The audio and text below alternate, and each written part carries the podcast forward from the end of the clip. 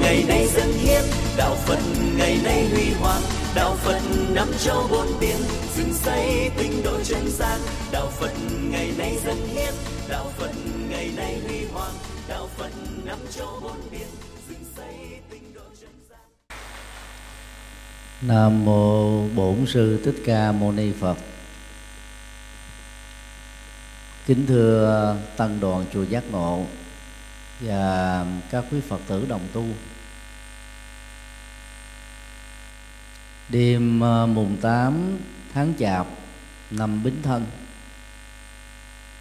cũng là bắt đầu của tuần lễ mới năm 2017, tăng đoàn và Phật tử chùa Giác Ngộ trọng thể tổ chức lễ thành đạo của Đức Phật. Nhân dịp này tôi xin nói đôi điều về sự thành đạo của Đức Phật. Theo Phật giáo Nam truyền, ngày rằm tháng 4 kỷ niệm ba sự kiện trọng đại của cuộc đời Đức Phật, đó là sự đản sinh ở Vườn Lâm Tỳ Ni, sự thành đạo ở Bồ Đề Đạo Tràng và sự nhập niết bàn ở Kusinaga. Theo Phật giáo Bắc truyền, tức là đạo Phật Đại Thừa, thì Đức Phật đản sinh vào mùng 8 tháng 4, xuất gia vào mùng 8 tháng 2, thành đạo vào mùng 8 tháng Chạp, nhập niết bàn vào rằm tháng 2 âm lịch. Khi Phật giáo Nam truyền kỷ niệm ba sự kiện trọng đại, không có nghĩa là Phật giáo tại các nước Ấn Độ, Tích Lan, Miến Điện, Thái Lan, Lào và Campuchia cho rằng là Đức Phật thành đạo vào ngày rằm tháng 4. Đất nước Ấn Độ là một đất nước rộng lớn mà phương tiện giao thông vào thời Đức Phật đó là xe ngựa thôi. Thay vì một năm tổ chức các sự kiện trọng đại vào ngay chính nhật, việc di chuyển của tăng đoàn từ tiểu bang này sang tiểu bang khác đó, đôi lúc mất cả tháng trời. Mà phần lớn đó, các tu sĩ đó không sử dụng phương tiện chuyên chở bằng các xe kéo, bể ngựa, bể trâu, mà chỉ đi thiền hành thôi. Do đó ba sự kiện trọng đại đó đã được tập trung vào một ngày. Ra đời của Đức Phật đó là rằm tháng 4 theo lịch của Việt Nam và Trung Quốc, tương đương với trăng tròn tháng Vesak của Ấn Độ, và nó nhằm khoảng trung tuần tháng 5 dương lịch.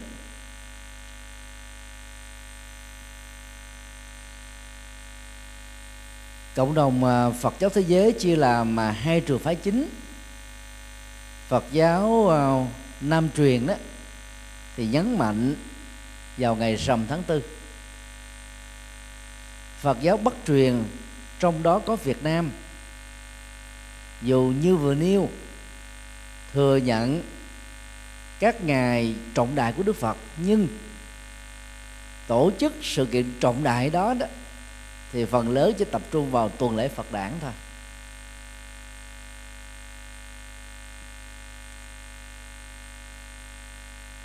Bốn thập niên trở lại đây, Thiền sư Thanh Từ là người khởi xướng tổ chức đại lễ Phật Thành Đạo vào ngày mùng 8 tháng Chạp rất là trọng thể. Trước nhất là tại Thường viện Thường Chiếu, và sau đó mở rộng trên gần 40 các thiền viện dưới sự lãnh đạo trực tiếp của Hòa Thượng. Và gần đây đó thì nhiều chùa bắt đầu tổ chức vào ngày mùng 8 tháng Chạp đánh dấu sự kiện trọng đại này. Nếu Lâm Tỳ Ni là nơi Đức Phật đản sinh. Hay nói cái khác là Lâm Tỳ Ni là nơi hiến tặng quả địa cầu này một nhân cách vĩ đại với tư cách là một hoàng thái tử sơ sinh. Thì Bồ Đề Đạo Tràng đó là mảnh đất tâm linh quan trọng nhất trong các cột tích, vì từ địa điểm đó đó Sa môn Tất Đạt Đa đã chính thức trở thành Đức Phật Thích Ca lịch sử. Vậy về phương diện Phật học, Bồ Đề Đạo Tràng là quan trọng nhất trong các Phật tích, và sức sống của Bồ Đề Đạo Tràng đó trải dài 26 thế kỷ chưa từng bị gián đoạn. Cuối thế kỷ thứ 12 và nhiều thế kỷ sau đó đó, Hồi giáo tàn phá phần lớn các Phật tích liên hệ đến cuộc đời của Đức Phật. Các tự viện nơi các tăng sĩ tu tập và làm Phật sự. Riêng Bồ Đề Đạo Tràng đó không bị lực lượng Hồi giáo phát hiện. Đó là điều rất lạ. Nālandā cách Bồ Đề Đạo Tràng khoảng tầm 80 cây số này, bị tàn phá một cách khốc liệt, mà chiều cao á, của Nālandā đó thì không bằng á, là Bồ Đề Đạo Tràng, vì tháp Bồ Đề Đạo Tràng á, cao 50 mét. Như vậy chúng ta có thể dẫn đến một cái kết luận rằng đó, vô thường có thể tàn phá mọi thứ, vốn được tạo bởi tính tổ hợp. Sự tàn phá của con người có thể làm đổ nát phần lớn các công trình xây dựng của con người, nhưng không ai có thể tàn phá được Bồ Đề Đạo Tràng. Và ở ngữ nghĩa triết lý đó, không ai có thể hủy diệt được sự giác ngộ. Tức là sau khi giác ngộ đã có mặt rồi đó, thì tuệ giác đó là chiếu soi, an vui hạnh phúc đó nó tồn tại một cách lâu dài. Từ nghĩa đen lẫn nghĩa bóng, Bồ Đề Đạo Tràng đó đã được xem như là Phật tích rất thiêng liêng, rất màu nhiệm, và trường sinh học tâm linh tu tập đó là mạnh nhất, tốt nhất trên toàn hành tinh.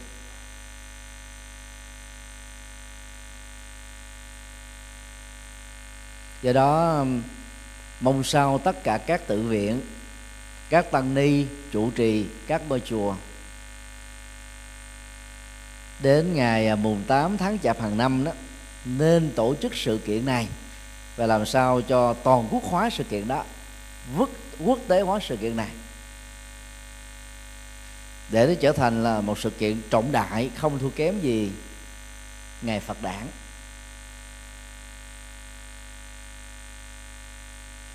Đối với các tự viện ở hải ngoại thì thường tổ chức một cái lễ lớn đó, người ta không dựa vào cái ngày chính mà dựa vào cái sự tiện ích của người tham gia.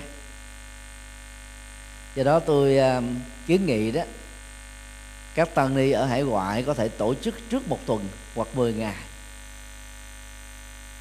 và nó tương đương với lịch dương hàng năm á, là ngay đầu năm mới.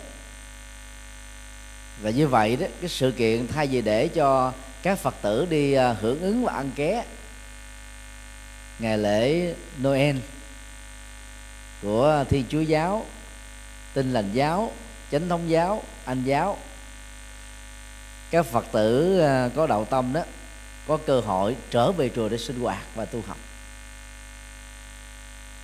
Thì năm nay chùa Giác Ngộ tổ chức khóa tu giới trẻ vào ngày 25 tháng 12, gần 700 người tham dự.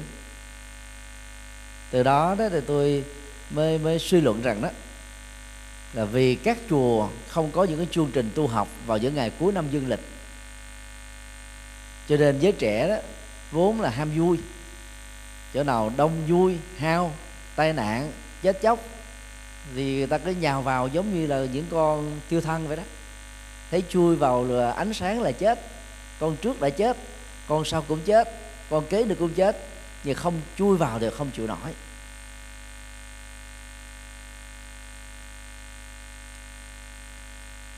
Ngày 1 tháng 1 2017 tôi có cơ hội chia sẻ Phật Pháp cho gần 1.000 sinh viên đại học tại chùa Linh Tiên, còn gọi là chùa Bằng A, thủ đô Hà Nội, do Hòa Thượng Thích Bảo Nghiêm, Phó Chủ tịch của Giáo hội, làm trưởng ban tổ chức và làm chủ trì. Vì đó một lần nữa cho phép tôi suy nghĩ rằng ngay cái ngày nghỉ lễ mà trước đó được một ngày, sau đó thì một ngày, ba ngày đó, thì thường giới trẻ thường đi du lịch xa. Mà tại chùa Bằng đó, vào mùa đó là giá rét, gần 1.000 sinh viên tu học 3 ngày. Có nghĩa là cái nhu cầu tu học của Phật tử là rất cao. Đang khi đó các chùa đáp ứng cho các nhu cầu đó là có ích, dẫn đến tình trạng đó từ lúc đó, các Phật tử muốn đến tham dự nhưng mà không biết đến chỗ nào. Thì tôi một lần nữa rất là kính mong tất cả các vị trụ trì ở trong nước và nước ngoài đó hãy nỗ lực một cách tập thể để ngày mùng 8 tháng Chạp được trọng thể tổ chức như là ngày Phật Đản, từ mùng 8 tháng 4 đến rằm tháng 4 âm lịch hàng năm. Sau đây thì tôi xin điểm qua về một số ý chính, và theo đó đó chúng ta sẽ hiểu rõ được ý nghĩa về sự thành đạo của Đức Phật.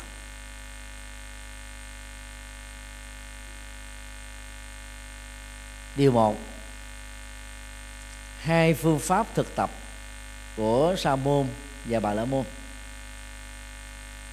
Trong quyển Tiểu sử Đức Phật mà tăng đoàn các Phật tử vừa đọc ở tại chùa Giác Ngộ đó, các dữ liệu về cuộc đời Đức Phật đó đã được tôi tuyển chọn từ một số kinh điển quan trọng văn hệ Pali, dựng là một bức tranh về cuộc đời của Đức Phật. Thì trong đó về sự tu tập á, các quý vị vừa đọc qua. Thứ nhất là Đức Phật tu tập với hai trường phái Sa môn, và thứ hai đó là Đức Phật tu tập khổ hạnh với trường phái Bà la môn. Trong thuật ngữ tôn giáo học, Sa môn giáo là từ để chỉ cho trường phái tôn giáo tại Ấn Độ không thừa nhận, không tin tưởng sự sáng thế của Thượng Đế và sự trưởng quản các lĩnh vực ngành nghề của các thần linh.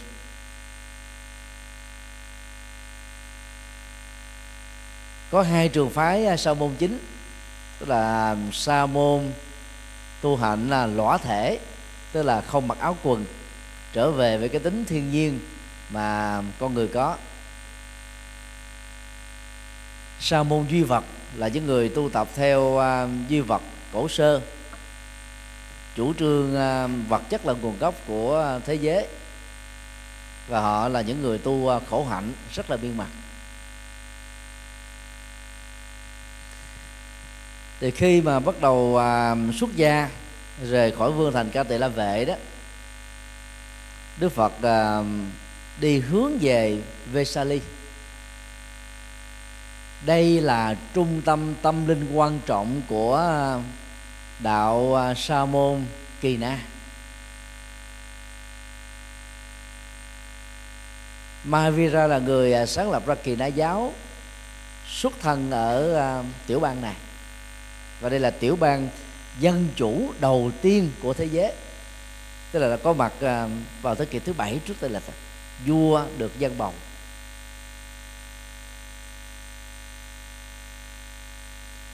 Mahavira lúc đó thì truyền đạo ở khu vực Ma Kiệt Đà, dưới sự trị vì của đức vua Tần Bà Sa La. Tại Vesali đó thì có hai vị đạo sĩ sa môn rất lỗi lạc là đạo sĩ Arara Kalama và Uddaka. Đạo sĩ Arara thì chủ trương á, để giải phóng toàn bộ các loại nỗi niềm đau bằng phương pháp thực tập thiền định, các hành giả phải đặt cho bằng được vô sở hữu xứ định. Đây là một loại thiền định khi người thực tập đã không còn chấp vào tính sở hữu của một sự vật hiện tượng tồn tại xung quanh của chúng ta, bao gồm người thân, vợ chồng, cha mẹ, con cái, nhà cửa, toàn bộ thế giới vật chất, những thứ mà con người có thể tiếp xúc và dướng chẹt bởi mắt thấy, tai nghe, mũi ngửi, lưỡi nếm, thân xúc chạm và ý hình dung. Để thực tập và chứng đắc được loại thiền định đặc biệt này đó, thì các hành giả phải thực tập buông xả mọi chấp trước. Chưa đầy 1,5 tháng tu tập, sa môn Thích Ca, gọi theo họ là sa môn Gotama, phiên âm Hán Việt là sa môn Cồ Đàm, đã nhanh chóng đạt được đẳng cấp tâm linh như là thầy của mình là đạo sĩ Arara. Không thỏa mãn với thành quả đạt được này đó, Đức Phật Thích Ca đã tạ từ thầy của mình, tiếp tục với con đường tìm kiếm chân lý.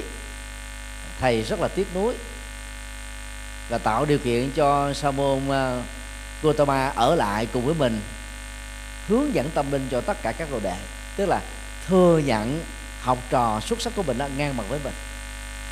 Thì về phương diện dân chủ tôn giáo đó, thì đạo sĩ Arara đó phải nói rằng là một người rất là thoáng rộng. Mục tiêu của Đức Phật đó không phải là để trở thành đó một người lãnh đạo.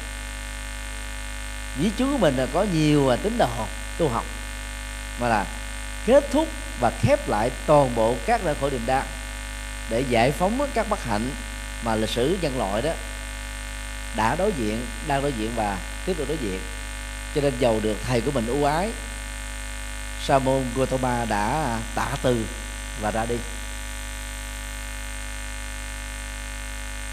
Ngày hôm sau thì sa môn Gotama đã gặp vị đạo sĩ lỗi lạc thứ hai là sa môn Uddaka. Vị này đã chứng đắc được thiền phi tưởng xứ. Đó là một trạng thái nội tỉnh rất là sâu lắng. Nó chẳng phải là cái cảm giác tri giác như là mắt thấy, tai nghe, mũi ngửi, lưỡi nếm, thân xúc chạm. Nếu mà nó không phải thì nó cũng không hẳn là thế. Nó cũng chẳng phải là cái trạng thái đó, tức là cái hình thức phủ định của tưởng. Nhẹ nhàng, thư lắng, sâu sắc, nội tỉnh bên trong. Và theo trường phái sa môn tại Ấn Độ lúc bấy giờ đó, đây là cấp thiền định sâu sắc nhất, cao cấp nhất mà. Chưa đầy 2 tháng tu tập, sa môn Gotama đó đã chứng đắc ngang bằng với thầy của mình, và thậm chí nó có cái phần đó là cao hơn nữa, là giữ trạng thái thiền đó lâu dài hơn thầy của mình đó.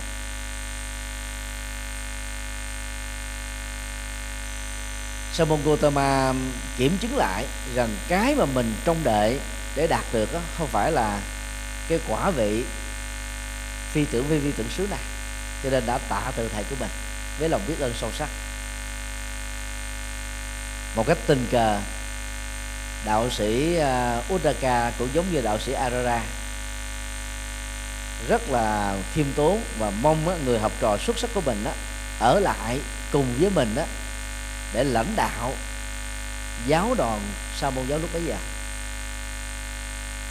Sa môn Gotama đã tạ từ và tiếp tục ra đi. Thì đó là cái chặng đường đầu tiên của việc tu tập mà nhờ sự khai sáng về thiền của hai trường phái Sa môn giáo mà Thái tử Tất Đạt Đa đó đã bắt đầu trở thành là một nhà tâm linh, đạt được các tầng cấp tâm linh rất là sâu sắc, không thua kém bất kỳ một bậc đạo sư vĩ đại nào lúc bấy giờ. Rời bỏ Tỳ Xá Ly, tức là Vesali, Sa môn Gotama đó đi thiền hành hướng về Ma Kiệt Đà. Vào thời điểm đó, nước Ấn Độ gồm có 16 tiểu bang.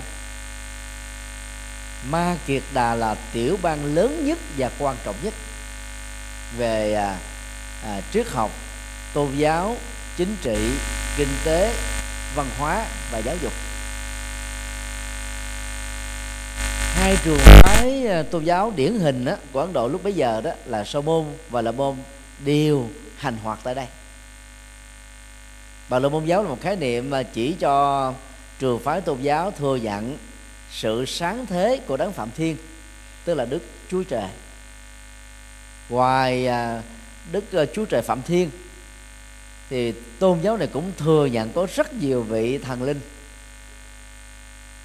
Chúa Trời thì có ba phương diện: sanh ra con người và vạn vật, duy trì và bảo hộ sự sống của con người và vạn vật, và hủy diệt sự sống của con người và vạn vật.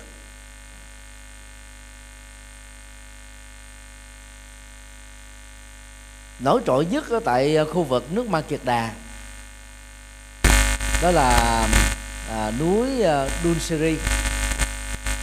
Núi này đó thì chiều cao chỉ bằng khoảng 1/8 núi Yên Tử của miền Bắc Việt Nam. Hai trường phái Sa môn và Bà La môn của Ấn Độ lúc bây giờ đó đều có các vị đạo sĩ lỗi lạc nhất tu tập tại đây. Và dĩ nhiên phương pháp tu tập nổi trội nhất vẫn là của Bà La môn giáo, đó là tu tập khổ hạnh ép sát.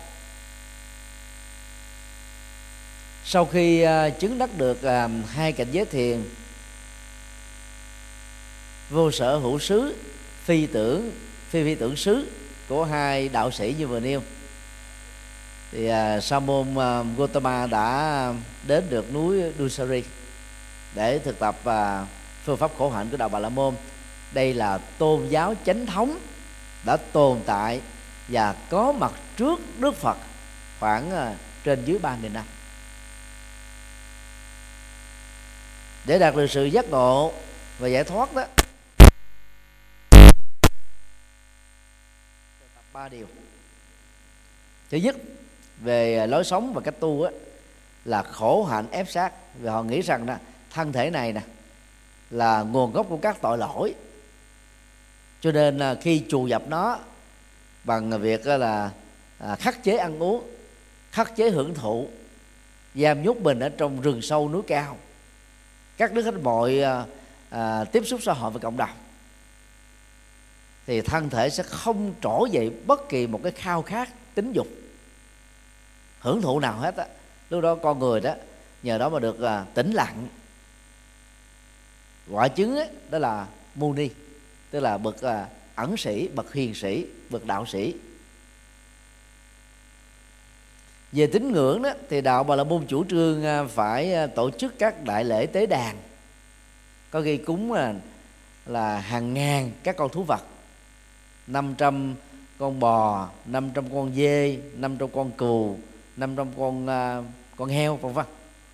Và họ tin rằng đó, bằng cái sự chết của hàng ngàn các loại thú, và mỗi chúng loại là trung bình 500, Đấng Phạm Thiên, tức là Chúa Trời và các thần linh đó, mới thỏa dạ và không giáng họa, bao gồm động đất, sóng thần, lũ lụt, hạn hán, dịch bệnh, chết người, tai nạn và các bất trắc.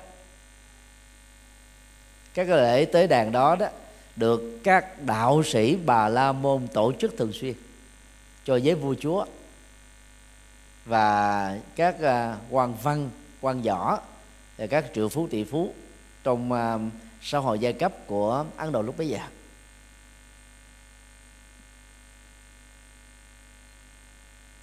Thứ ba là sinh hoạt tín ngưỡng, bao gồm có những niềm tin tôn giáo, rồi đọc thuộc các cái bài kinh thánh là Vệ Đà. Thời Đức Phật thì chỉ có 3 bộ Vệ Đà thôi, trong đó có một bộ chuyên về các câu thần chú, và ta xem rằng là thần chú là tên các vị thần linh, đọc đến danh tính của họ đó thì sự phù trì gia hộ đó sẽ được thực hiện, nhờ đó đó đời sống con người được bình an. Thì đây là 3 phương diện tu tập mà các vị đạo sĩ Bà La Môn đó được thực tập, và khó thực tập nhất đó là tu khổ hạnh ép sát. Tại đây thì Đức Phật tu khoảng 5 năm rưỡi. Những phương pháp khổ hạnh ép sát khó khăn nhất Sa môn Gotama đã đạt được. Lúc đó đó quần chúng đồn thổi rằng là Sa môn Gotama là hóa thân của Thượng Đế, của đạo Bà La Môn, vì những phương pháp mà khó khăn nhất đôi lúc mất vài chục năm mới thực hiện được. Sa môn Gotama đã đạt được nó một cách rất là dễ dàng, và giữ cái phong cách đó là suốt cả 5 năm rưỡi. Mỗi ngày ăn chỉ vài chiếc lá, một vài nấm mè thôi, uống nước rất ít, ngồi ở trong hang động trung bình là khoảng 18-19 tiếng, ngủ chỉ có 1-2 giờ thôi. Thời gian còn lại đó là đi quanh quẩn ở rừng cây để tìm các loại rau lá ăn để nuôi mạng đó.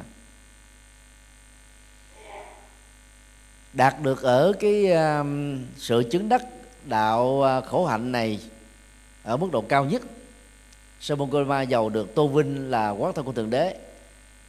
Ngài đã nhận ra rằng đây không phải là đích đến mà Ngài kỳ vọng. Người ta gọi mình là quán thân Thượng Đế, nhưng mà Ngài thấy rằng là Ngài vẫn còn cái đau khổ nhất định nào đó, giàu đó rất là sâu lắng. Phát hiện ra phương pháp này không phải là con đường kết thúc khổ đau hướng đến giải thoát, Đức Phật đã thuyết phục 5 người bạn đồng tu, thường được gọi là 5 anh em của Trạng Như. Rất tiếc đó, 5 vị này ảnh hưởng nền tôn giáo và triết học của đạo Bà La Môn quá lâu đời rồi. Chẳng những không tin, các vị còn nghĩ rằng đó Sa môn Gotama đã bị nhiễm đời.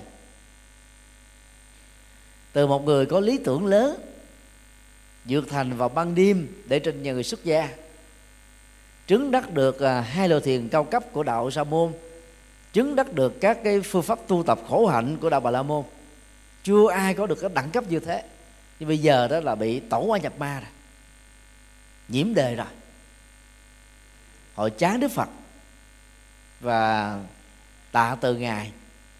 Từ đó đó họ đi lội bộ 250 cây số hướng về Sanap và sông Hằng, nơi mà các hoạt động tôn giáo tín ngưỡng của đạo Bà La Môn thịnh hành nhất vào thời điểm đó.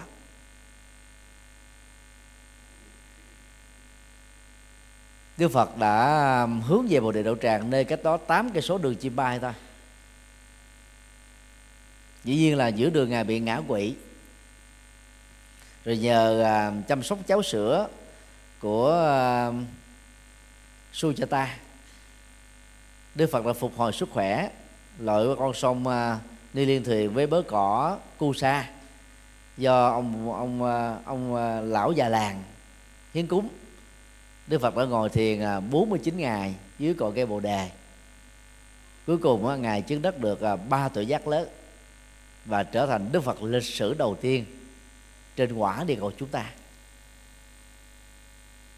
Quyển nghi thức tiểu sử mà chúng ta vừa đọc cũng xác định rõ rằng là ở một hành tinh chỉ có một Đức Phật duy nhất ra đời, không có Đức Phật thứ hai, không có Đức Phật Thích Ca.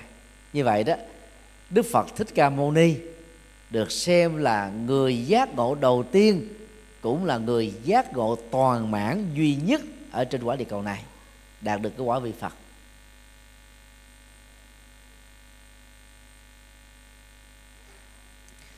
Thì qua cái quá trình tu tập của Đức Phật, chúng ta rút ra được như thế gì?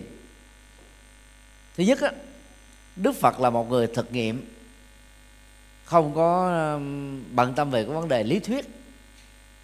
Ngài đi vào cái sự thực tập.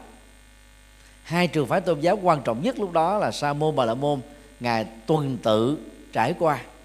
Hai tôn giáo này đã về bản chất là đối lập nhau. Nếu Bà la môn chủ trương thượng đế sáng thế, thì Sa môn chủ trương á, là không có đấng sáng thế. Và bằng cái chủ nghĩa thực nghiệm đó đó, Đức Phật đã đạt được các cái quả vị cao nhất mà trong các trường phái này thường chủ xướng và khích lệ mọi người đạt được. Khi mà ở trong cuộc như vậy, đạt được cái quả vị như vậy, Đức Phật mới thấy rất rõ là nó không giải quyết được vấn đề khổ đau, cho nên Ngài mới từ bỏ đó. Do đó thực nghiệm đó là cái chủ trương rất quan trọng, vì nó giúp cho chúng ta là đạt được những cái thành quả mà theo đó, đó toàn bộ các nỗi khổ niềm đau được rơi rụng và kết thúc lại. Ngày 3 và 4 tháng 1 2017, tức là hôm qua và hôm kia, phái đoàn chùa Giác Ngộ gồm 47 thành viên đến trung tâm làng Mai ở Thái Lan viếng thăm sư ông Nhất Hạnh đang tịnh dưỡng tại đây. Thì sau khi chia sẻ với các vị thị giả, sư giả mới trình lại sư ông Nhất Hạnh. Sư ông rất hoan hỷ để cho Phật tử Giác Hạnh Mỹ của chùa mình điều trị sư ông bằng phương pháp dây huyệt và nhiệt trị. Thì các thầy giả cho chúng tôi hay rằng đó, thì trong suốt 2 năm qua, rất nhiều các bác sĩ Đông y và Tây y nổi tiếng, đẳng cấp thế giới có, đẳng cấp quốc gia có, đến điều trị xong, nếu mà xong cảm thấy mà không có hiệu quả, nhiều nhất 2 lần là xong ngưng. Có nhiều trường hợp đó, điều trị chỉ có đôi 3 phút là ngưng. Tức là xong dựa vào cái thực tập á, thực tập đúng là có kết quả liền, thì điều trị đúng là nó cũng dẫn đến kết quả ngay lập tức ta. Mặc dù nó là tuần tự và nó đòi hỏi cái thời gian điều trị khá dài. Thì suốt 1 tiếng làm xong rất là hoan hỷ. Ngày hôm sau xong kêu lúc 6 giờ sáng làm thêm 1 lần nữa. Thì nêu cái sự kiện này ra đó, tôi chỉ muốn nhắc nhở các Phật tử thôi. Tu tập pháp môn gì không biết, nếu như các nỗi khổ niềm đau không rơi rụng,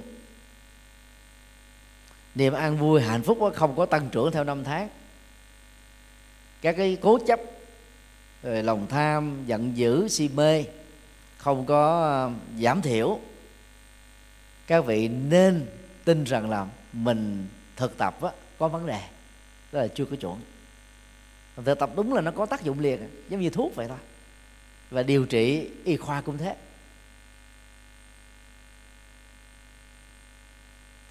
Các tôn giáo thì thường có khuynh hướng sơn đông mại võ, tức là ta quảng cáo cái hiệu quả niềm tin, cầu gì được cái đấy, để thu hút những người đã mệt mỏi với quá nhiều các nỗi khổ niềm đau này, dễ đến với họ. Nhưng mà vào rồi khi thực tập mà mình thấy không có kết quả thì biết rằng là đây chỉ là những hoạt động tín ngưỡng chứ không phải là tâm linh.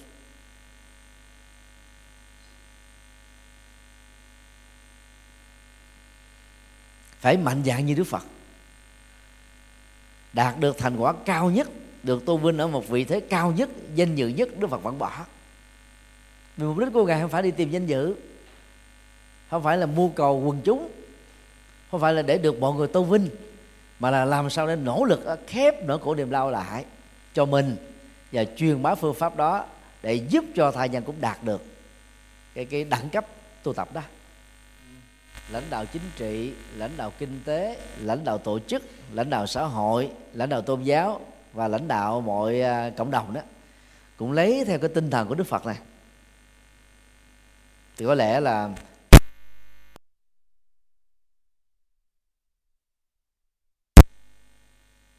là có trách nhiệm với mình và có trách nhiệm với những người liên hệ với mình, và nỗ lực đó đạt cho bằng được cái sự phấn đấu mà mình đang theo đuổi. Và đạt được đó phải là cái thật sự, chứ không phải chỉ là cái sự đồn thổi, tức là đi vào cái thực chất.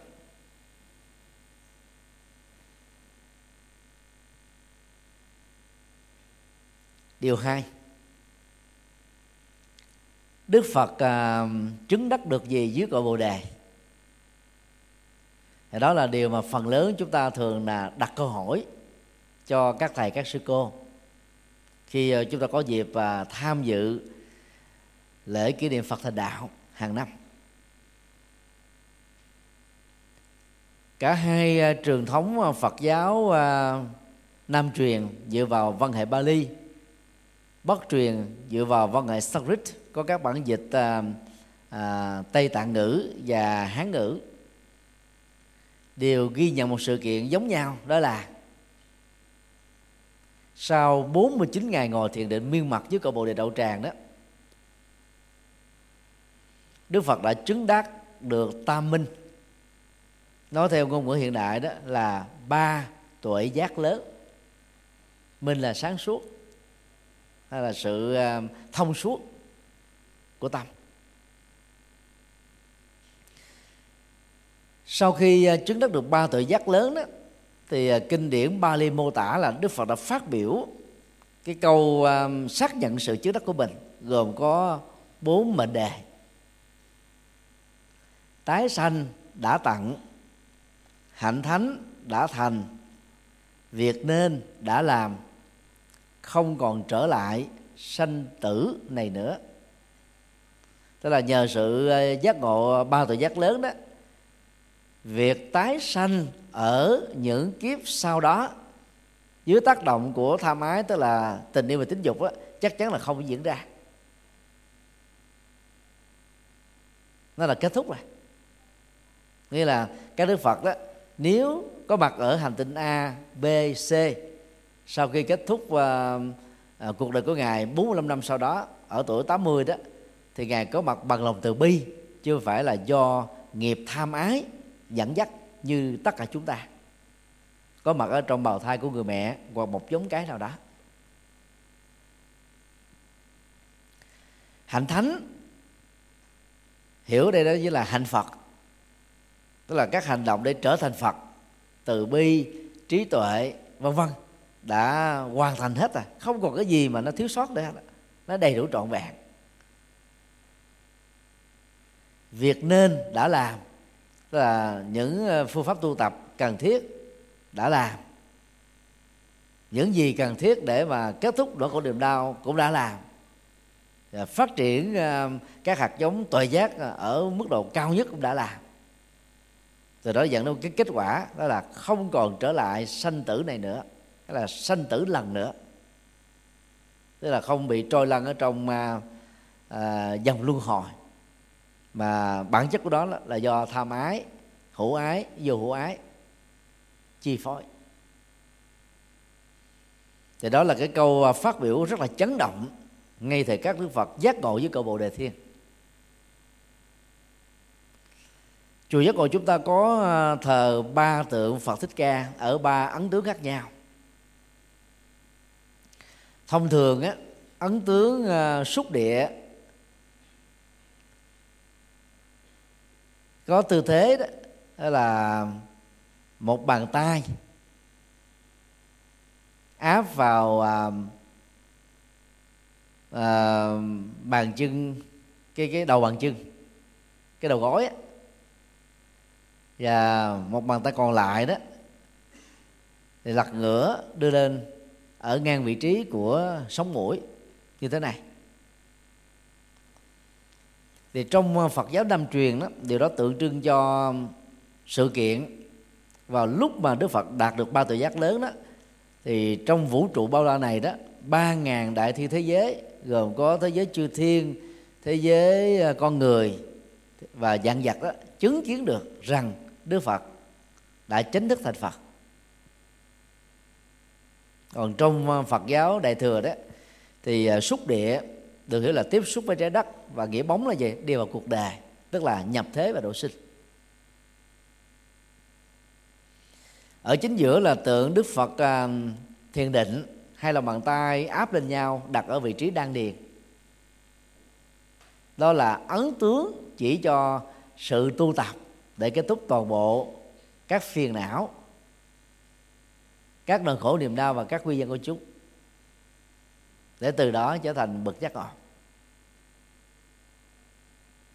Và tượng chữ pháp luân có tư thế đó là ngón cái, ngón trỏ tạo thành một vòng tròn, ba ngón còn lại song song ở một tư thế vòng bán nguyệt, và hai bàn tay đó như vậy để ngang vị trí ngực, là tượng trưng cho đi vào cuộc đời đó bằng phương pháp tứ thánh đế, để phân tích khổ đau, truy tìm nguyên nhân, trải nghiệm hạnh phúc và thực tập bát chánh đạo. Thì rất tiếc là khi mà truyền sang Trung Quốc, Việt Nam, Nhật Bản, Nam Bắc Triều Tiên đó, thì các nước đại thừa thường chỉ tôn thờ Đức Phật Thích Ca trong tư thế thiền định thôi. Còn ấn tướng xúc địa và ấn tướng chuyển pháp luân á, bị tỉnh lược đi. Cho nên cái chủ trương tu tập nhập thế và độ sinh bằng bát chánh đạo á, của Đức Phật đó là ít được tiếp nhận một cách trọn vẹn và đúng nghĩa của nó. Về sau này đó thì các thiền sư Trung Quốc đưa ra một chủ trương để xác định sự giác ngộ và tu chứng của một thiền sinh đó, thì thiền sinh đó phải làm một cái bài kệ xác định cái sự chứng đắc của mình, và được thầy mình đó là đánh giá và thừa nhận. Thì chẳng hạn như Ngũ Tổ Hoàng Mai đó đã yêu cầu các cao đệ của ngài nói về cái nội tâm tu tập, thì ngài Thần Tú lúc đó là giáo thọ của đại chúng mấy trăm vị đã làm ra một bài kệ. Sau đó thì ngài Huệ Năng là một cư sĩ làm công quả, chỉ chủ yếu là đổi cái phủ định từ lên những cái câu khẳng định mà ngài Thần Tú làm đó, để tạo ra một cái bài kệ mới. Và bài kệ của ngài Huệ Năng đó được thừa nhận đó là giác ngộ được tâm tông. Cho nên chánh thức đó được truyền y bác trở thành là tổ thứ 6 của dòng thiền Trung Quốc. Bài kệ đó nó có nội dung như thế này: Bồ đề bổn vô thọ, minh cánh diệt phi đài, bản lai vô nhất vật, hà sứ nhã trần ai. Bồ đề vốn không có gốc, đài gương sáng vốn không có cái chân đứng, xưa nay nó không có một cái vật nào hết á, ở trong tâm và bên ngoài, nên chỗ nào là chỗ mà có thể trần ai nó bám dính vào trong tâm được. Thực ra cái bài đó chỉ là gắn thêm phụ định từ từ cái bài của thiền sư Thần Tú thôi. Thân là cây bồ đề, tâm là đài gương sáng, thường xuyên năng lau chùi, đừng để bụi dính vào. Thì gắn cái phủ định từ vô để trở thành một bài kệ đối lập, thế thôi, chứ không có một cái phát minh gì mới, một sáng tạo gì mới. Nhưng mà thiền của Trung Quốc thì ca ngợi cái bài kệ của ngài Huệ Năng lên đến đỉnh cao của trí tuệ. Điều mà tôi muốn nói là nếu như Đức Phật đó, giác ngộ đó, nó là một cái tiến trình rất là tự nhiên, giống như cái sự chín mùi của một trái cây trên cành cây. Không cần phải có con người làm nông phu đó chứng kiến rằng là đây là cái trái cây đã chín, thì trái cây đó mới được xem là đã chín. Sự chín của nó rất là tự nhiên, ai nhìn vào cũng thấy được hết á, không cần ai phải xác minh xác nhận gì hết á. Đang khi tại Trung Quốc á, thì sự giác ngộ của một học trò phải được thầy của mình đó là xác nhận. Nên cái đó nó chưa đạt được cái sự giác ngộ đích thực. Mà theo Đức Phật đó là giải thoát tri kiến. Thì đây là một cái khái niệm dễ ngộ nhận. Giải thoát tri kiến được Đức Phật sử dụng có nghĩa đen là gì? Kiến thức về sự giác ngộ. Cái là bậc giác ngộ phải thấy rõ là mình đã được giác ngộ, và tuyên bố sự giác ngộ đó bằng bốn câu: tái sanh đã tận, hạnh thánh đã thành, việc nên để làm, không còn trở lại sanh tử này nữa. Chứ không cần phải ai kiểm chứng mình hết. Như vậy chủ trương của các thiền sư Trung Quốc là không có sâu sắc bằng Đức Phật về vấn đề này. Cái gì đã làm cho Đức Phật và các bậc Thánh A-la-hán Bồ Tát đó, khi giác ngộ tuyên bố ra câu gồm có 4 mệnh đề đi trên? Đó là 3 tội giác lớn. Thứ nhất là túc mệnh minh, tuệ giác thấy rõ các đời sống quá khứ từ đại cương đến chi tiết của bản thân mình, như là thấy các vân tay ở trong lòng bàn tay của mình. Tức là hiểu nhân quả quá khứ của bản thân. Như vậy là Đức Phật có mâu thuẫn với cái chủ trương thiết thực hiện tại ở trong bài kinh Người Biết Số Một Mình, hay là kinh Tứ Niệm Xứ, hay là kinh 16 Pháp Quán Niệm Hơi Thở ở trong Trung Bộ hay không? Câu trả lời hoàn toàn không. Thì những bài kinh này Đức Phật dạy đó, để an lạc hạnh phúc đó, thì chúng ta phải đạt được cái chánh niệm tỉnh thức bây giờ và tại đây, khép toàn bộ quá khứ với những gì đã xảy ra với quá khứ, và không có truy đuổi theo tương lai, mà đánh rơi cái tính hiện thực của nhân quả hiện tại. Thế thì tại sao là giác ngộ lại đạt được cái kiến thức về quá khứ? Thực ra đó là một cái sự tỏa sáng của tâm. Và cái nguồn dữ liệu này đó chỉ được các bậc thánh và Phật đó sử dụng khi thật sự cần thiết thôi. Nó giống như một cái Romine đó, thì có một cái van. Bình thường là chúng ta khóa cái van nó lại, nước không thể chảy ra được khỏi cái vòi nước. Thì cũng tương tự như thế, đối với cái van các hoạt động kinh nghiệm về nhân quả của bản thân trong quá khứ đó, Đức Phật khóa lại hết. Lúc nào Ngài cần sử dụng một vài dữ liệu nhân quả của bản thân mình đó, như một bài học thiết thực cụ thể nhằm giáo dục đạo đức cho dân sinh đó, thì Đức Phật chỉ cần tập trung trong vòng một tích tắc thôi, giống như một tấm gương và bức tranh. Dữ liệu quá khứ được tái xây dựng lại, và dĩ nhiên sau đó là Ngài khóa lại ngay lập tức này. Chứ người mà sống với quá khứ là khổ lắm, vì quá khứ phần lớn là nỗi đau và hạnh phúc rất ít. Nỗi đau thì làm cho nỗi đau được hâm nóng một lần nữa, hạnh phúc là dẫn đến sự tiếc nuối. Và cả hai đó là nguồn năng lực tiêu cực cần phải vượt qua thôi.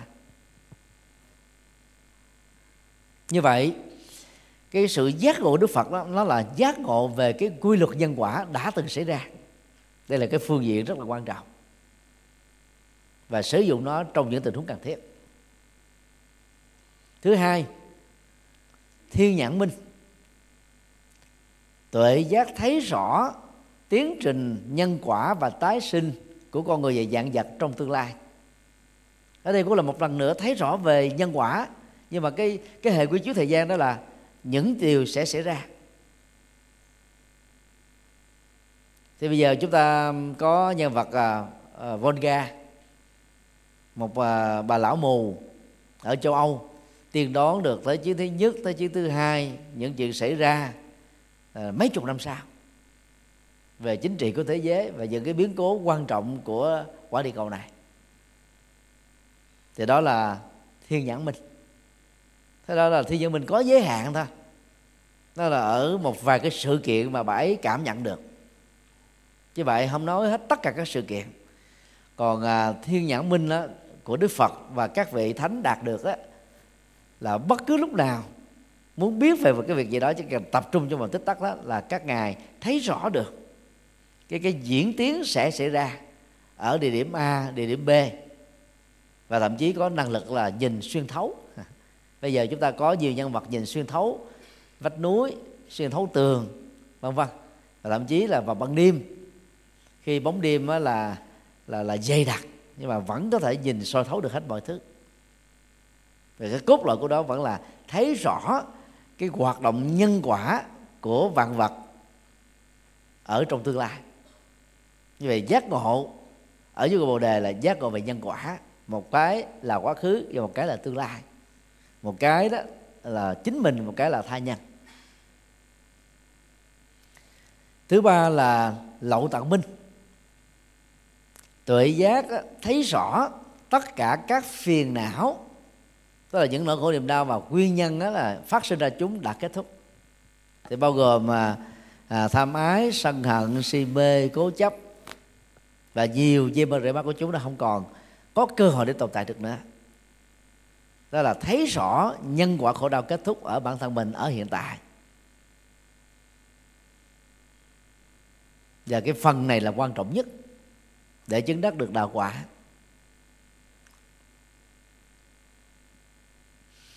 Như vậy theo định nghĩa của kinh tạng Bali đó, thì Đức Phật và các bậc thánh A-la-hán đó đều có được ba tuệ giác lớn giống nhau: tuệ giác về quá khứ, tuệ giác về hiện tại và tuệ giác về tương lai. Có điều là có nhiều vị nói ra, có vị không nói. Là nói lúc nào, nói với ai, nói bao nhiêu, nói như thế nào, đó là cái sự lựa chọn của từng vị thánh. Nói thế nào để cho có lệ thì mới nói, còn nếu không có lệ thì các ngài cũng lẳng lặng làm thinh thôi.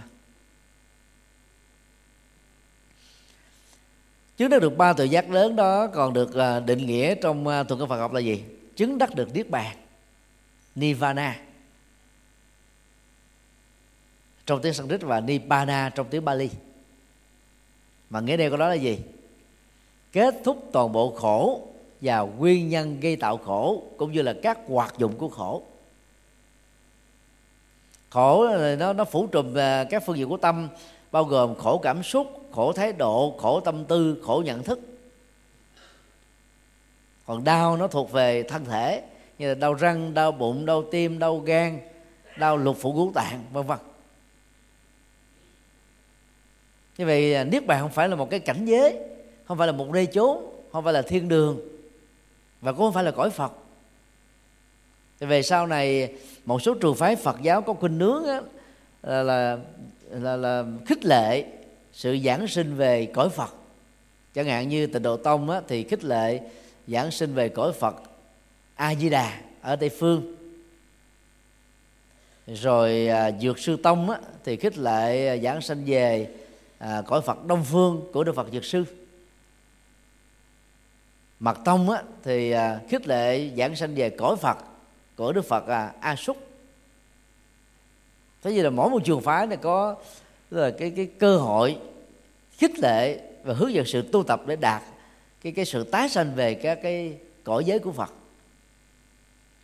Còn Đức Phật Thích Ca Lịch Sử thì không chủ trương như thế. Ngài nhấn mạnh đó, cái giác ngộ niết bàn trên nền tảng là ba tuệ giác lớn phải thực hiện được bây giờ và tại đây thôi. Còn tương lai nó là kết quả của hiện tại. Cho nên hiện tại này được an lạc đó, thì dầu sanh ở chỗ nào, chắc chắn nó không phải là sanh bởi tham ái, sanh bởi nghiệp lực, sanh bởi luân hồi nữa, mà nó là sự phát nguyện để độ sinh, sanh để độ sanh.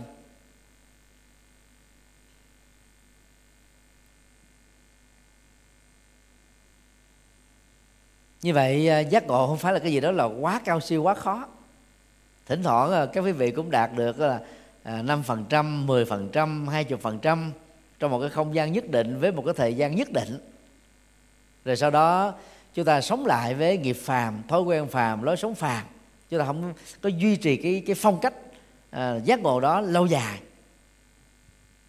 Cái khác nhau giữa các bậc giác ngộ và chúng ta là người phàm là nằm ở chỗ là chúng ta không giác ngộ thường xuyên, không giác ngộ trọn vẹn và đầy đủ như là Đức Phật ta. Như vậy là người tu Phật cố gắng làm sao nỗ lực để đạt được lậu tận minh, kết thúc và khép lại toàn bộ các nỗi khổ niềm đau mà mình là sống với nó ở ngay kiếp sống này. Điều 3, Đức Phật tu tập cái gì ở dưới cầu Bồ Đề? Sự giác ngộ là ba tuệ giác lớn, mà đỉnh cao nhất của nó được mô tả bằng ngôn ngữ tương đương đó, là chứng đắc niết bàn, đạt được trí tuệ. Câu hỏi đặt ra là tu cái gì và tu như thế nào Đức Phật đạt được ba tự giác đó để trở thành là bậc giác ngộ đầu tiên.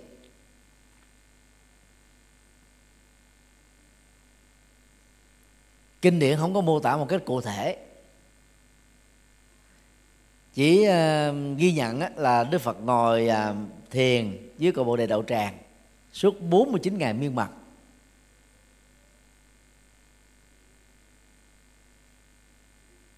Sau khi giác ngộ dưới cội Bồ Đề thì trường phái Phật giáo Nam Tông bao gồm Ấn Độ, Tích Lan, Miến Điện, Thái Lan, Lào, Campuchia cho rằng là Đức Phật đã có 49 ngày ở xung quanh cội Bồ Đề Đạo Tràng thôi. Từ lệ thứ nhất, Đức Phật đã trải nghiệm kết quả niết bàn an lạc, giải thoát sâu lắng vi diệu như là một cái sự tái kiểm chứng lại những gì mà mình đã đạt được trước khi công bố nó, truyền bá nó, chia sẻ nó.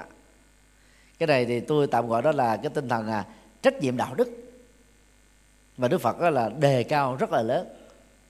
Mặc dù Ngài đã giác ngộ rồi đó, Ngài vẫn phải kiểm định lại nó, chứ không có chọn con đường quá độ như trước đây nữa. Cái gì truyền bá phải là chắc chắn, có giá trị thôi. Tuần lễ thứ hai, Đức Phật bày tỏ lòng biết ơn sâu sắc đối với cây Bồ Đề, vì ngồi dưới nó đó, sự che mát của nó đã làm cho Ngài vượt qua được nắng và mưa, cho nên mới là tập trung một cách cao độ thực tập và đạt được giác ngộ. Từ đó Đức Phật xây dựng thêm học thuyết 4 trọng ân: ơn cha mẹ khai sinh sự sống con người, ơn thầy cô giáo đó truyền trao tri thức lập nghiệp, ơn tổ quốc được độc lập chủ quyền, phát triển các lĩnh vực ngành nghề, và ơn đồng loại, hay là ơn tam bảo tùy theo bản kinh. Thì đó là 4 trọng ơn mà Ngài phát triển vào cái tuần lễ thứ hai. Tuần lễ thứ ba thì Đức Phật đi thiền hành cứ trung bình là 18 bước là quay trở lại 18 bước. Cứ trong phạm vi 18 bước như vậy đó, Đức Phật đi tới đi lui. Con số 18 á, là cấp số nhân của ba làn con số 6. Số 6 thứ nhất là tượng trưng cho mắt tai mũi lưỡi thân ý. Số 6 thứ hai là tượng trưng cho đối tượng của chúng, là màu sắc đối với mắt, âm thanh đối với tai, mùi đối với mũi, vị đối với lưỡi, vật xúc chạm đối với da, và các sự vật được hình dung đối với tâm. Con số thứ ba đó là 6 giác quan: thị giác, thính giác, khứu giác, vị giác, xúc giác và ý thức. Thì gộp 3 con số 6 này lại chúng ta có con số 18. Rồi về sau này đó, chúng ta làm thành chuỗi hạt đó, có 18 con số là dựa vào cái mấu chốt này. Và nhân 6 lần của con số 18 á, thì chúng ta có được cái chuỗi tràng hạt 108 hạt. Cho nên chuẩn là 18. Còn để treo ở cổ hoặc là lần chuỗi cho nó dễ nhớ dài thì ta lấy 108. Thì đây là biểu tượng về nhân sinh quan Phật giáo. Thế giới nhân sinh này đó là do sự tương tác của con mắt đối với thế giới vật chất thôi, không có thượng đế nào sinh ra hết. Tuần lễ thứ tư thì Đức Phật xác định rằng đó là không có nguyên nhân đầu tiên từ thượng đế, không có nguyên nhân đầu tiên từ vật chất, không có nguyên nhân đầu tiên từ tâm. Tức là duy thần, duy vật, duy tâm theo Đức Phật là không đúng. Ngài lập ra một học thuyết mới, đó là mọi sự vật này có mặt trên địa cầu này đó là không truy nguyên được cái sự bắt đầu của nó. Nó là một quá trình tương tác, một quá trình mạng lưới, một quá trình tương duyên, một quá trình tương thuộc theo công thức cái này có tạo điều kiện cho cái khác có, cái này mất đi dẫn đến cái tình trạng mất đi của cái khác và ngược lại, tức là mất xích thuận, mất xích nghịch. Thì đó là quan niệm thế giới quan của Đức Phật nhằm mà phủ định vai trò duy vật, duy tâm và duy thần, ba trường phái triết học quan trọng nhất lúc bây giờ, và bây giờ đó cũng là ba trường phái điển hình nhất của triết học Đông và Tây. Tuần lễ thứ năm thì Đức Phật trình bày quan điểm đạo đức của Ngài không dựa vào bối cảnh gia đình, không dựa vào vai trò xã hội, không dựa vào màu da, giới tính, mà nó lệ thuộc hoàn toàn vào các hành vi đạo đức và trí tuệ của con người ta. Thì đó là một cái học thuyết rất mới mà từ trước cho đến thời điểm của Đức Phật là chưa từng ai nghe qua. Bây giờ mình nghe nó thường xuyên, mình thấy nó bình thường, chứ vào thời điểm đó đó là mọi thứ là Thượng Đế quyết định.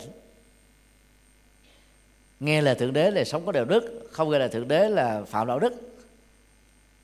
Chứ phải đạo đức là dựa vào các hành vi tốt và xấu. Từ lệ thứ 6 thì Đức Phật ngồi thiền bất định, ngồi bất động khi giông to bão lớn sấm sét, là một cái hiện tượng rất là thường xuyên mà không làm mà lay động được tâm của Đức Phật, để trải nghiệm cái nghịch cảnh mà thường chúng ta sẽ gặp phải trong đời. Tuần lễ thứ 7 đó là Ngài bắt đầu tiếp nhận bánh mật ong của hai vị thương gia, và sau đó đó thì Ngài mới hướng về Sanap để truyền bá bài kinh Tứ Thánh Đế. Thế vậy là dựa vào cái mô tả văn học của trường phái Nam truyền 49 ngày sau khi giác ngộ á, thì chúng ta thấy đó, đó là các học thuyết quan trọng về thế giới quan á, Đức Phật á, hình thành vào tuần lễ thứ 4. Về nhân sinh quan, Đức Phật hình thành vào tuần lễ thứ 3. Về xã hội quan á, và đạo đức quan á, thì Đức Phật hình thành vào cái tuần lễ thứ 5. Về giải thoát quan á, thì Đức Phật hình thành vào cái tuần lễ đầu tiên. Về cái tương tác xã hội để vượt qua nghịch cảnh này, Đức Phật á, hình thành ở tuần lễ thứ 6. Tức là 6 tuần lễ đầu đó là Ngài hình thành ra những cái học thuyết quan trọng nhất của Đức Phật. Thì vậy là cái việc mà Ngài tu, đó là 49 ngày thiền định trước đó đó, dĩ nhiên không phải là tu như thứ này. Cái này đó là cái thành quả sau khi đó là có được 3 tuệ giác lớn Ngài mới đạt được. Cái học thuyết đó tự động nó lưu xuất ra, giống như là một cái dòng suối bất tận nó tuôn chảy, con thác bất tận nó tuôn chảy thôi, không dừng lại được. Hiện nay thì có một số nhà Phật học đó, là lý luận rằng là Đức Phật đó, tu ở dưới cầu Bồ Đề là tu 12 nhân duyên, hay là tu học thuyết nhân duyên, hay là tu vô ngã, cho nên Ngài mới đạt được cái giác ngộ đó. Thực tế cái đó là cái kết quả của sự giác ngộ.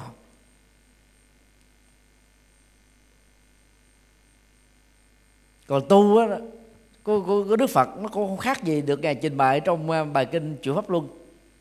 Thế gồm có 3 trụ cột là tu đạo đức, tu thiền định và tu trí tuệ. Tu đạo đức thì suốt 6 năm trời, mà lúc đó là Ngài tu theo Sa môn Bà la môn. Ngài đã đạt được là hành vi đạo đức nè, lời nói đạo đức, nghề nghiệp đạo đức, nỗ lực đạo đức rồi. Tu một cách rất trọn vẹn những phương diện này. Còn về thiền định thì Ngài ít nhất là 49 ngày trước tri giác ngộ, Đức Phật là tu miên mật, chánh niệm, tức là làm chủ cảm xúc, thái độ, tâm tư, nhận thức. Và ở đây chủ ý là ngồi. Và thiền định thì Ngài tu 4 cấp. Định thứ nhất là ly ái dục, sinh hỷ lạc, tức là chuyển hóa toàn bộ các cái hoạt dụng tàn dư còn sót lại cuối cùng của tham ái. Rồi định thứ hai là Ngài tập trung vào chiều sâu nội tỉnh để mà có được cái hỷ lạc nhẹ nhàng sâu lắng.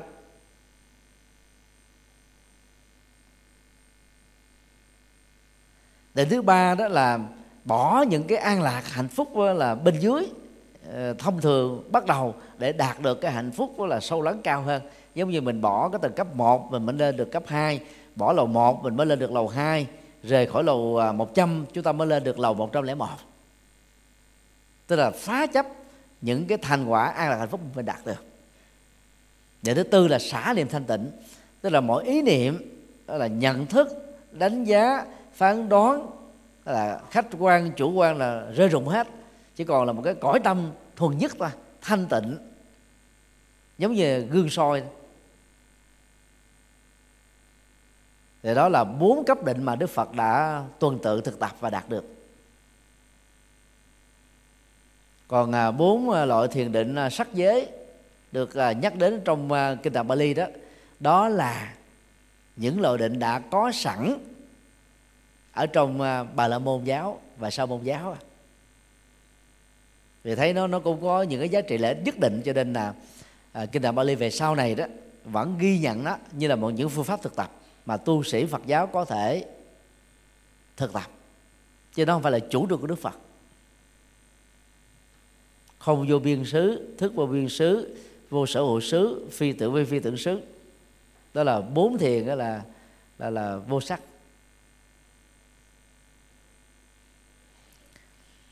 Không cần phải trải qua bốn thiền này, chỉ cần đạt được bốn loại định mà Đức Phật chủ trương đó, thì hướng tâm về tam minh, ba tuệ giác lớn đó, thì hành giả đó sẽ giác ngộ được quả vị A-la-hán và tuyên bố bốn câu như hồi nãy tôi đã nói đó: tái sanh đã tận, hạnh tánh đã thành, việc nên đã làm, không còn trở lại sanh tử này nữa. Và về trí tuệ đó thì Đức Phật đã thấy rất rõ, không vô biên xứ, vô sở hữu xứ không phải là cái kết quả của tu tập, và Ngài thấy được thế giới quan, nhân sinh quan, đạo đức quan, xã hội quan và mọi quy luật chi phối của cuộc sống và vũ trụ này. Thì về sau này đó, sau khi giác ngộ và giảng bài kinh đầu tiên ở Vườn Nai đó, Đức Phật đó là cụ thể hóa nó ra thành là chánh tri kiến và chánh tư duy, để cụ thể hóa nó ra thôi. Thế còn đang trong lúc tu tập rồi, Ngài đã có được cái trí tuệ. Tôi xin nói thêm về cái góc độ trí tuệ này một chút. Về bản chất của sự giác ngộ đó, chúng ta nên nhớ hai thuật ngữ rất quan trọng mà Đức Phật lặp tới lặp lui mấy trăm lần ở trong kinh. Đó là tâm giải thoát và tuệ giải thoát. Về thuật ngữ đó, tâm giải thoát đó, được dịch trong tiếng Việt là gì? Giải phóng mọi chấp trước khỏi tâm.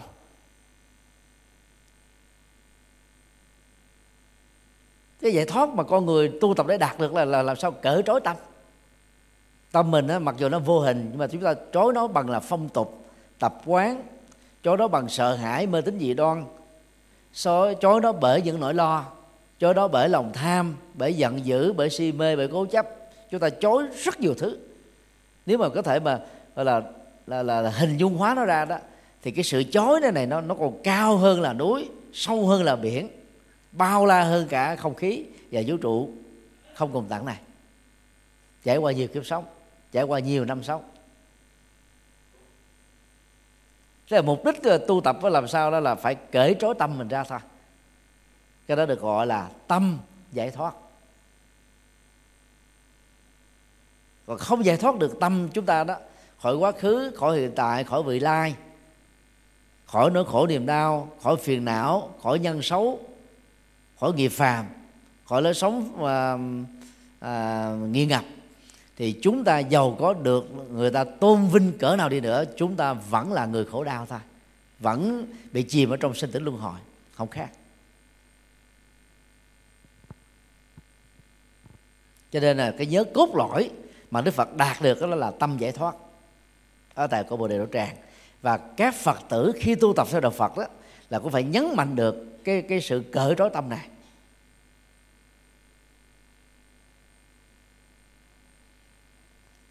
Khái niệm thứ hai đó là tuệ giải thoát. Tiếng Pali gọi là Panya Vimukti, tức là giải thoát bằng trí tuệ. Thì đó là một cái thuật ngữ rất quan trọng và nó nói đến cái tông chỉ tu tập của đạo Phật. Nếu như Sa môn giáo chủ trương giải thoát là bằng cái tiến trình vô sở hữu hóa mọi thứ trên đời, hay là một cái trạng thái tâm thức nhẹ nhàng thư lắng, phi tưởng phi phi tưởng xứ, hoặc là giải thoát được đánh đồng nghĩa là gì? Ẩn cư trong rừng sâu, khổ hạnh ép sát, không màng đến hưởng thụ. Thì ở đây Đức Phật nói là gì? Giải thoát phải được thực hiện bằng trí tuệ. Như vậy trí tuệ là chiếc chìa khóa, trí tuệ là con đường, trí tuệ là công cụ, trí tuệ đó là phương thức để mọi trói buộc tâm được kết thúc. Như vậy muốn có được cái tâm giải thoát đó, thì chúng ta phải thực tập tuệ giải thoát. Hay nói cách khác là giải thoát trói buộc của tâm bằng trí tuệ. Gom hai cái này lại thì chúng ta có một cái công thức tu tập mà Đức Phật đạt được trong 49 ngày thiền định với cầu Bồ Đề là thế.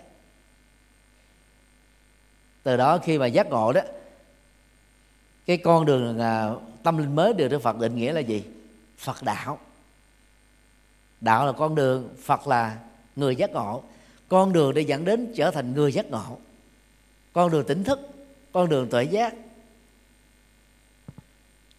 Nó rất là khác với các tôn giáo còn lại.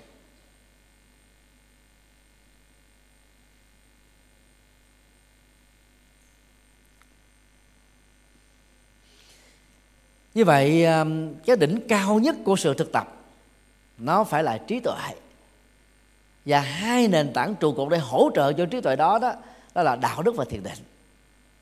Gộp ba điều này lại thì chúng ta có một cái vạc ba chân: đạo đức, thiền định, trí tuệ.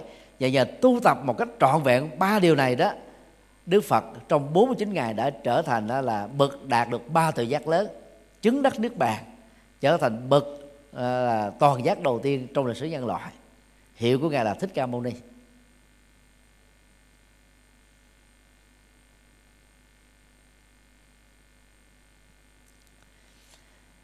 Sau khi điểm qua ba phương diện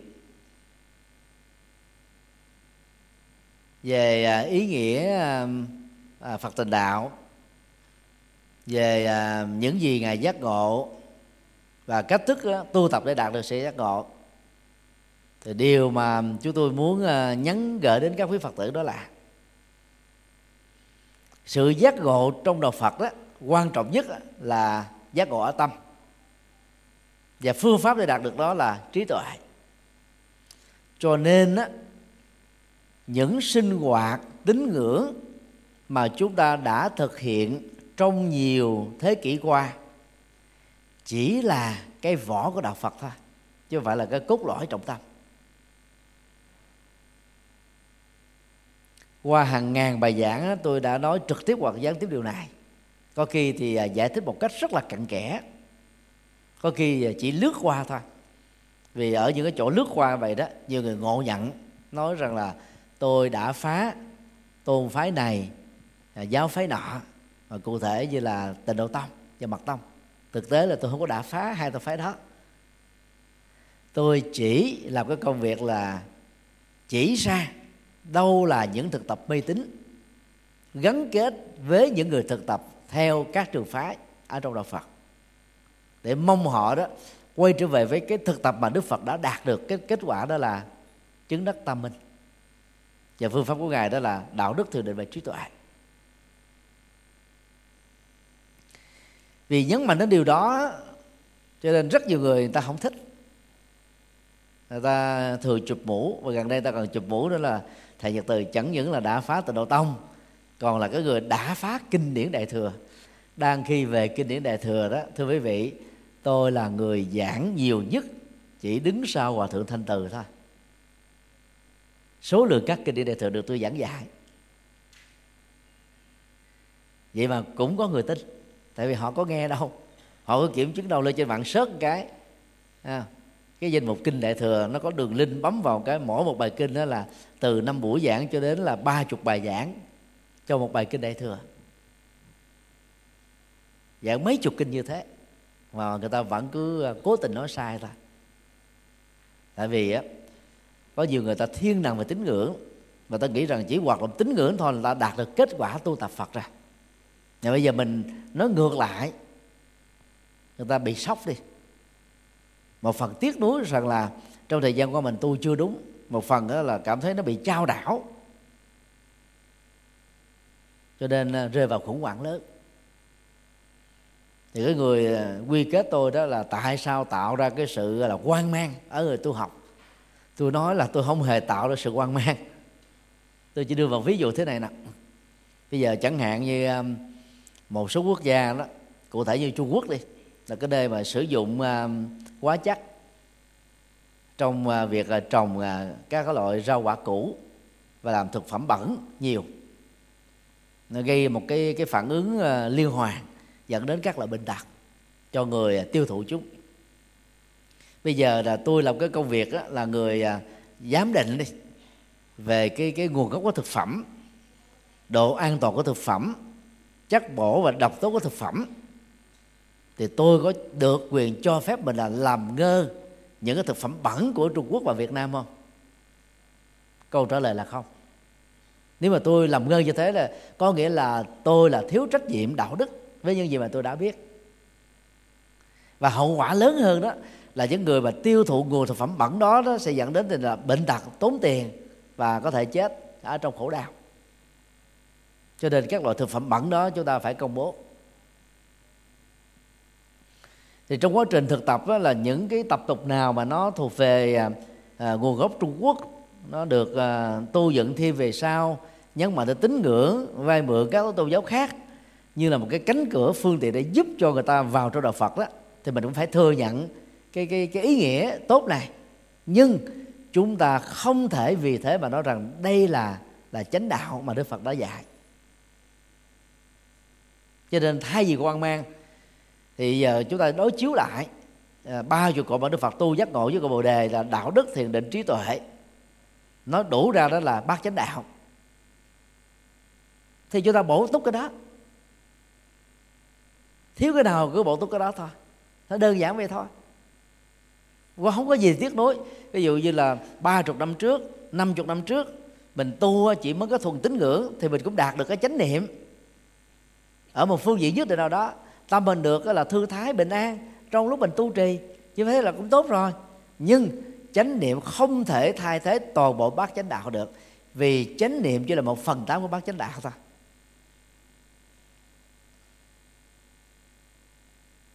Niệm Phật đạt được chánh niệm, chứ niệm Phật không thể thành Phật.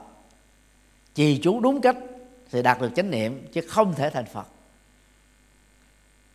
Ngồi thiền thì cũng không thể thành Phật. Thế ngoài thiền ra nó còn phải có đạo đức và trí tuệ nữa. Thế Đức Phật nói rất rõ cái cách tu á, nó phải có 8 phương diện, chia là 3 trụ cột, tức là bát chánh đạo qua đạo đức, thiền định và trí tuệ. Thì đó là điều mà tôi nhấn mạnh rất nhiều lần trong hàng trăm các bài giảng, chứ hoàn toàn không có đả phá ai đó.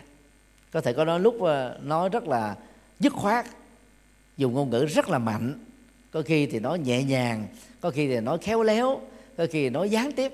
Thực ra đó là cũng chỉ để yêu cầu các hành giả đó làm sao đối chiếu lại, nếu mình thấy mình thiếu khoảng nào là bổ túc phận đó thôi, chứ tôi không có đả phá ai.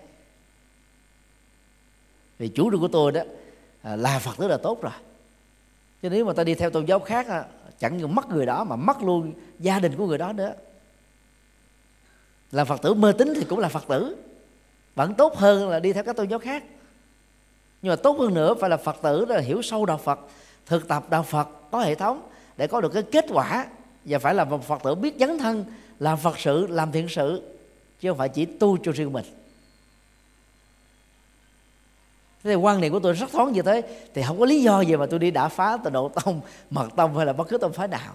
Tôi chỉ đả phá những chủ trương nó sai lệch quá nhiều với Đức Phật, và lại cho rằng đó là cứu kính, làm cho rất nhiều các Phật tử cứ ngộ nhận và an tâm rằng cần tu tập như thế thôi là đã có kết quả rồi, mà trên thực tế không thể được như thế.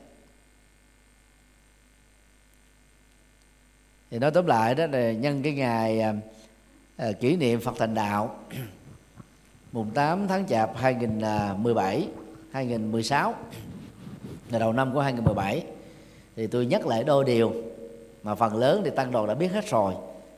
Các Phật tử thì có người biết, có người không, có người biết nhiều, có người biết ít, để thấy được cái chủ trương nhất quán của Đức Phật và cái con đường tu tập của Ngài là gì, để dẫn đến tình trạng Ngài trở thành Phật, còn chúng ta vẫn tiếp tục là người phàm.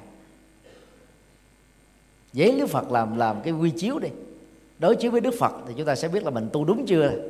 Còn các thầy đó đóng góp nhiều, thì trong giai đoạn khi còn sống thì gọi là cao tăng, chứng đắc nữa thì gọi là thánh tăng. Thì sau khi qua đời đó thì cả hai thành phần này, cao tăng và thánh tăng, đều được gọi là tổ sư. Như vậy đó, tổ sư không có nghĩa là vị nào cũng giác ngộ và giải thoát. Có nhiều vị là đóng góp nhiều cho Phật giáo, làm nhiều Phật sự, cải cách Phật giáo, phát triển Phật giáo, truyền bá Phật giáo, sau khi qua đời vài chục năm, vài trăm năm được là tôn lên làm tổ hết rồi. Nhưng mà có nhiều vị đó, khi còn sống thì ta chủ trương là phương tiện hạ thấp một đạo Phật xuống, giúp cho người bình dân đến với đạo Phật dễ hơn. Mà là phương tiện thì không phải là chân lý, phương tiện là dẫn dụ thôi. Cho nên đó, cái phương pháp nào mà chúng ta tu nghiêm túc, tu trọn vẹn, tu hệ thống, tu toàn diện đó, kết quả nó sẽ nắm chắc ở trong lòng bàn tay chúng ta hơn là những cái gì nó quá dễ dàng. Chỉ cần niệm Phật không là được giảng sinh, niệm Phật không là được an lạc hạnh phúc, niệm Phật không á mọi khổ đau kết thúc, hay là trì chú không đó là mầu nhiệm xảy ra. Cái đó chỉ là phương tiện chứ không phải là cứu kính. Phải nên nhớ điều đó. Dầu ai có nói như thế đi nữa, có quảng bá như thế đi nữa, chúng ta tin rằng là những người đó không thể nào bằng Phật được, và chỉ là nó phương tiện thôi. Như vậy để đạt được cái kết quả tu như Phật thì chúng ta phải phát triển bát chánh đạo và tu tập đạo đức, thiền định và trí tuệ. Thì chúc tất cả được an lành trong chánh pháp.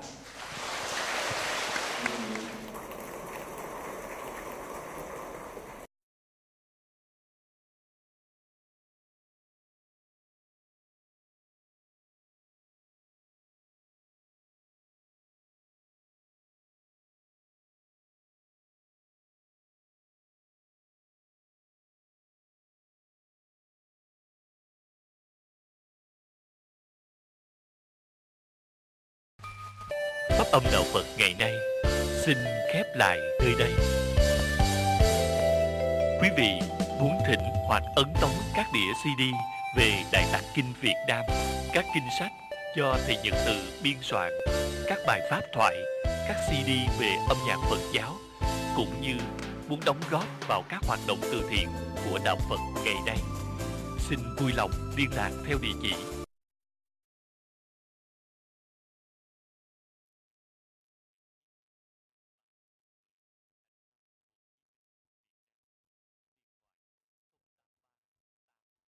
Hãy cùng tham gia cùng Quỹ Đạo Phật ngày nay để mang tình thương đến với mọi người. Tham gia thành viên, đóng góp tịnh tài vào vốn quỹ gốc được cộng dồn để sản sinh lợi nhuận hàng tháng từ lãi suất ngân hàng, nhằm phục vụ các sứ mệnh của quỹ, hoặc đóng góp tham gia trực tiếp các hoạt động của quỹ. Tham gia phụng sự viên, đóng góp tịnh lực vào đội ngũ phụng sự viên để cùng tham gia hỗ trợ các hoạt động của chùa Giác Ngộ và quỹ nói riêng, cũng như các hoạt động phát triển Phật giáo nói chung.